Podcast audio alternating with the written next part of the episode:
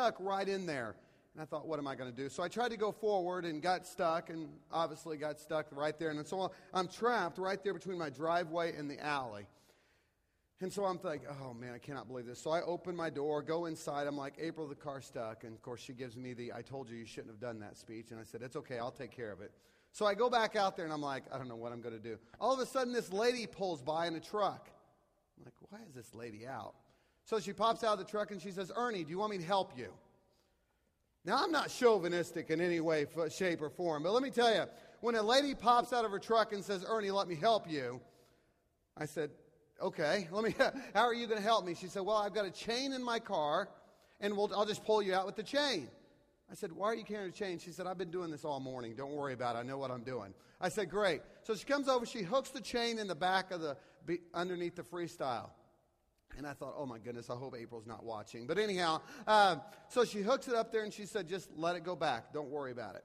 So we started going back, and we were not really making a lot of progress. And so I began to get a little frustrated, so I kind of, I began to get antsy. I know that's hard for some of you to imagine. And so I don't know what I was thinking. I opened the door when she was pulling me back. And next thing I know, the door is like this. Now, I got out of the driveway, no problem. I got back in the driveway, and I tried to shut the door, and it wouldn't shut. So I thought, I've got to go in and tell April. Now, what I thought about doing is I thought about going and driving the other one, ripping off the other door, and then we would have a Jeep. It would look much better, but I didn't think she would find that funny. So I went in and told April, and the rest is history. I'm still not allowed to drive the freestyle. Anyhow, but I thought about all we need.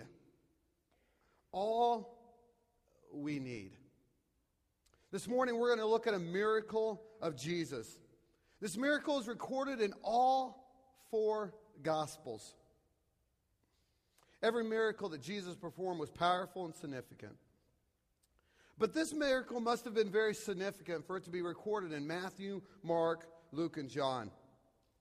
The miracle, perhaps, is one of the miracles that Jesus performed that is probably most known to most people.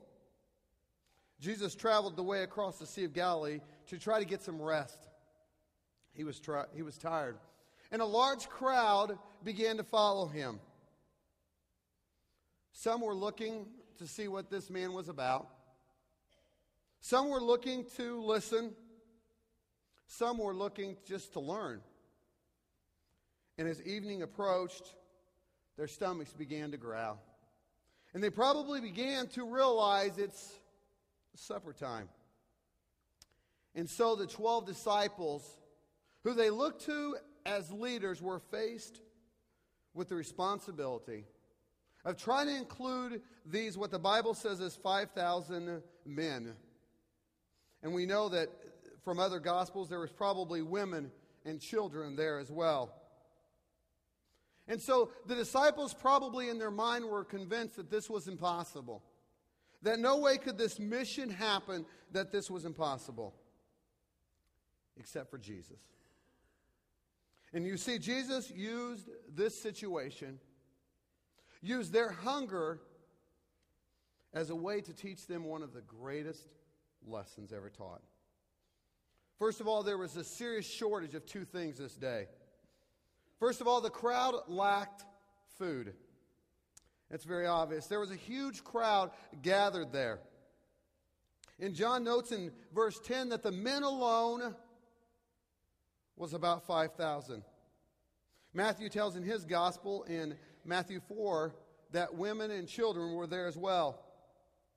Some Bible scholars estimate that the crowd could have been numbered at least 20,000 or even more.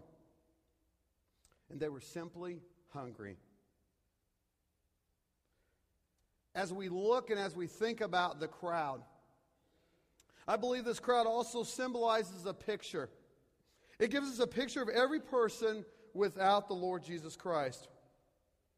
Whether we realize it or not, whether a person realizes it or not, there's a hunger in the heart. There's a hunger in the human heart that Jesus and only Jesus can satisfy. And as we look today at this world, We're trying to constantly satisfy and constantly trying to satisfy our hunger. Deeper than just hunger with food. We're constantly trying to satisfy that different. Maybe it's with possessions. Maybe it's with stature. Maybe it's with prestige. But that hunger can only be satisfied by the Lord Jesus Christ. But you see this morning, the crowd lacked food. But there was another shortage. Not only did they lack food, but they also lacked faith. Look this morning at verse 5 and 6. Then Jesus looked up and saw a great crowd coming toward him. He said to Philip, "Where shall we buy bread for these people to eat?" He asked this only to test him, for he already had in his mind what he was going to do. Jesus was giving Philip a little bit of a test, just to see how Philip would respond. I'm sure if they had calculators back in that day, Philip would have pulled out his calculator or his iPhone and started figuring out the number, how much food it would take to feed all of this people. Listen to what Philip says in verse 7. Philip answered him, eight months' wages would not buy enough bread for each one to have a bite." I'm not sure what answer Jesus was looking for. But Philip gave an answer of, I don't know. We need money. We need 8 months' wages that would take care of this. And so Philip looked at the crowd, looked at the money, and thought, this is impossible. You see in verse 9, Andrew did a little bit better. While Philip was running, Andrew went over looking for food. And he finds a little boy. Look at verse 9. Verse 9, "Here is a boy with 5 barley loaves and 2 small fish. But how far will they go amongst so many?" Again, Andrew's looking at the crowd and thinking, well, Jesus, I've got 5 loaves and I got 2 fish, but I'm not sure. I'm not sure how far this will go. Again, a lack of faith. You see, they knew, the disciples knew what Jesus could do. They had seen Jesus turn water into wine. They had seen Jesus heal the nobleman's son. They had seen Jesus heal a man at Bethsaida. And yet sometimes they still didn't get it. They had seen everything that Jesus could do, and yet they didn't get it. Isn't that what we are sometimes? We know what Jesus can do. We've seen what Jesus can do. Many times we've witnessed it with our own eyes. We've seen it in our own pocketbooks. And yet sometimes we lack that faith as well. Jesus might have thought to himself, it's frustrating to perfectly illustrate a point, yet be people so slow to understand. Why didn't they get it? I don't know. But sometimes, I don't know why I don't get it. Sometimes I doubt God. Sometimes we doubt God. I found this earlier this week. It said we are saying one of two things. When we doubt God, we are either saying that it's impossible or we're saying that it's illogical. The next time you think something is impossible, remember the words of Jesus from Luke 18:27. What is impossible with men is possible with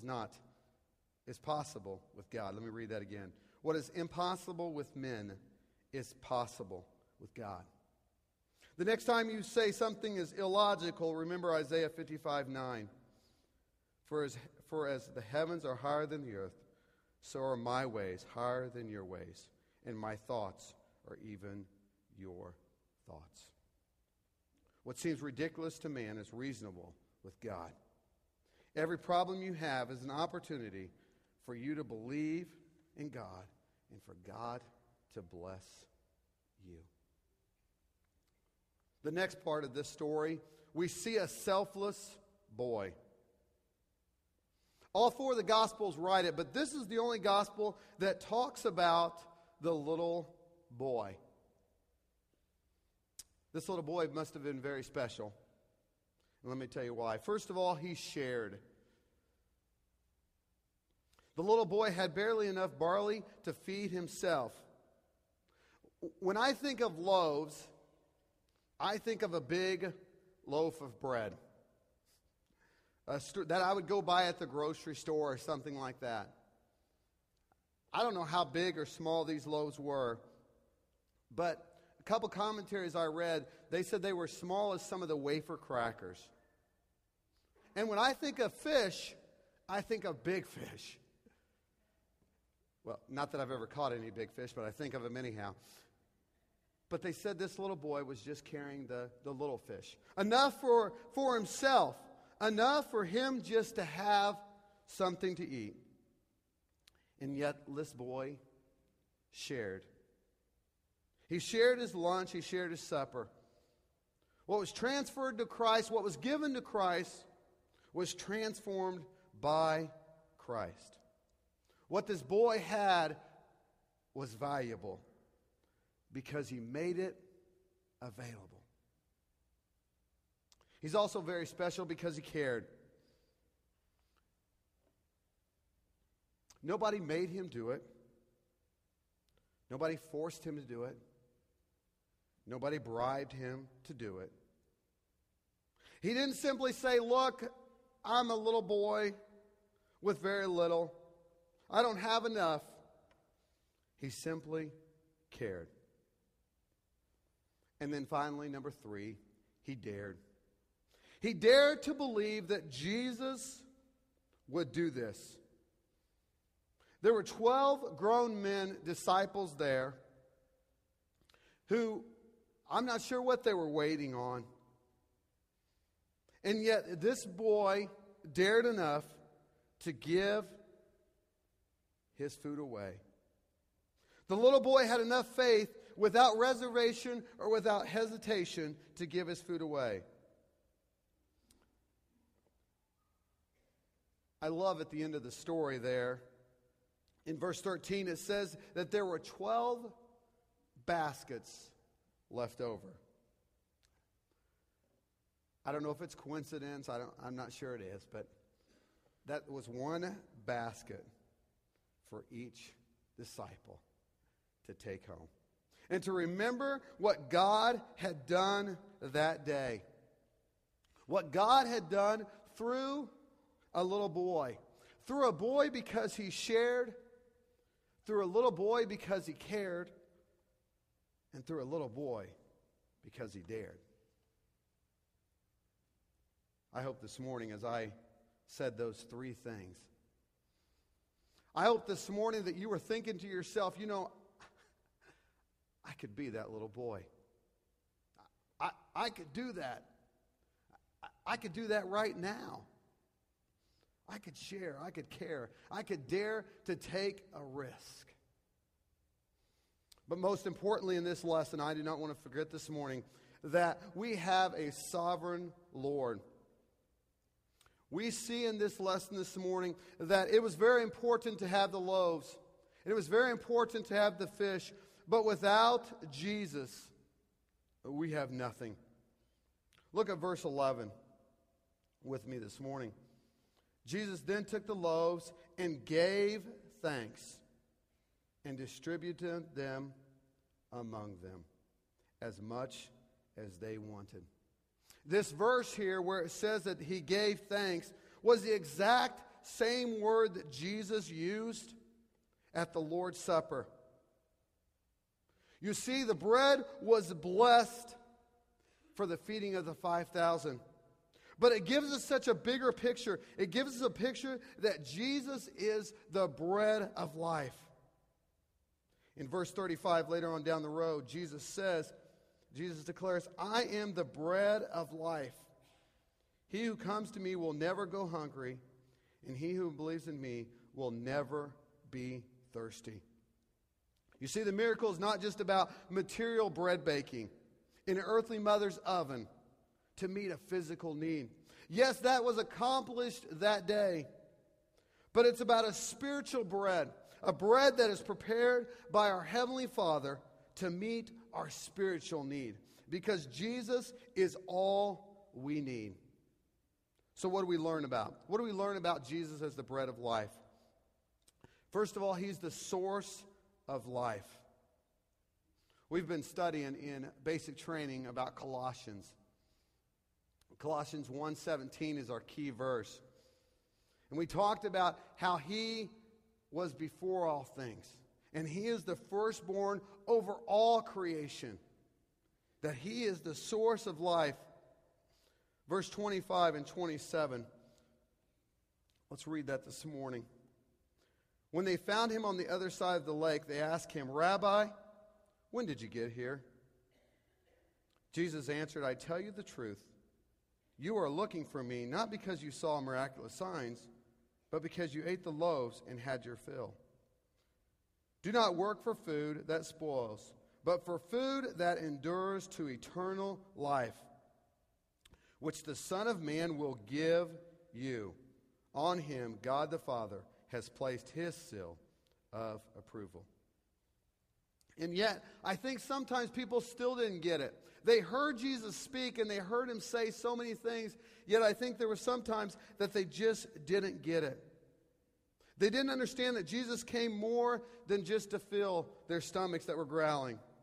But He came to keep their souls from perishing. And I believe that's for us as well today. I believe that we need to understand that Jesus is the source of true life. Number two, He's the supply of life. Jesus fed the crowd that day. The disciples probably had to keep coming back to Jesus for more loaves and more fish. I don't know how it happened that day. I don't know the picture. I can picture it in my mind. But you see, He was the source and the supply of that food that day.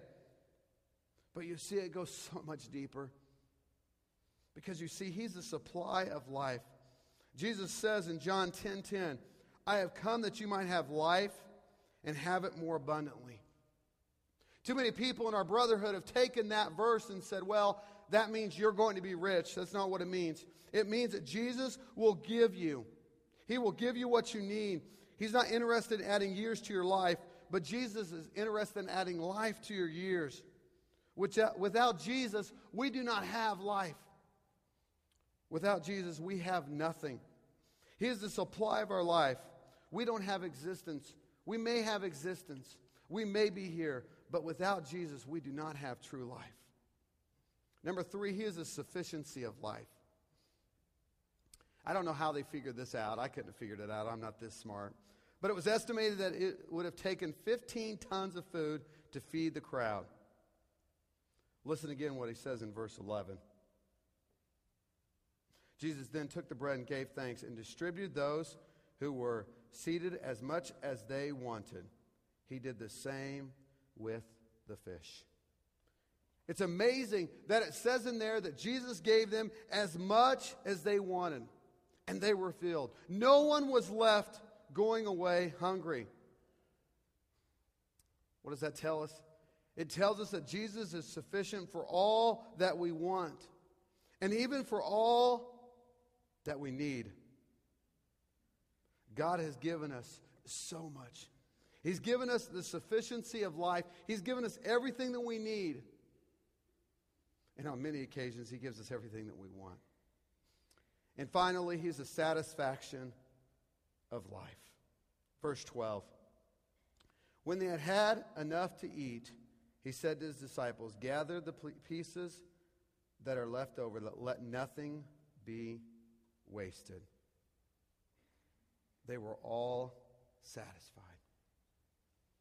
Yet they needed Jesus to be satisfied. I love what verse 35 says again. Then Jesus declared, "I am the bread of life. He who comes to Me will never go hungry, and he who believes in Me will never be thirsty." Pascal said, there's a God-shaped hole in every life that only God can fill. Remember what it said, that no one could eat another bite, and there were 12 baskets left over. Jesus is all we need. And yet, that's such a basic sermon. And yet, that's such a basic saying, because we all know it. But the hardest thing for us to understand is, even though Jesus is all we need, do we really go out and live that 24 hours a day, 7 days a week? It's hard, friends. It's hard to go out and live and just simply say, Jesus is all that I need. Imagine with me if, when you woke up this morning, if you simply said to yourself, Jesus is all I need. Imagine the worries that could go away. Imagine the things that could be taken care of if we simply said, Jesus is all I need. I'd like to end with something that I think Greg read it some time ago, or I heard it in another sermon. Listen here this morning. There's not a problem he cannot solve. There's not a hunger he cannot satisfy. There's not a thirst he cannot quench. There's not a hurt he cannot heal. There's not a question he cannot answer. Jesus is named for every name man has. To the hungry he is the bread of life. To the thirsty he is the fountain of living water. To the sick he is the balm of Gilead. To the dying he is the resurrection of the life. To the darkened, he is the light of the world. To the outcast, he is the friend of sinners. Jesus, the bread of life, is all you need. Taste and see that the Lord is good. Let's pray. Father, you are so very good to us. And Father, I thank you for your word this morning. And Father, I thank you for Jesus. And thank you that he is truly all we need. In Jesus' name we pray. Amen. We're going to go ahead and close. We're going to go ahead and do our invitation this morning. And if you don't know this Jesus that we've been talking about, this invitation is for you. Maybe you have a hurt this morning or something. Kent's here. I'm up front. If you need prayer, as we stand together and sing.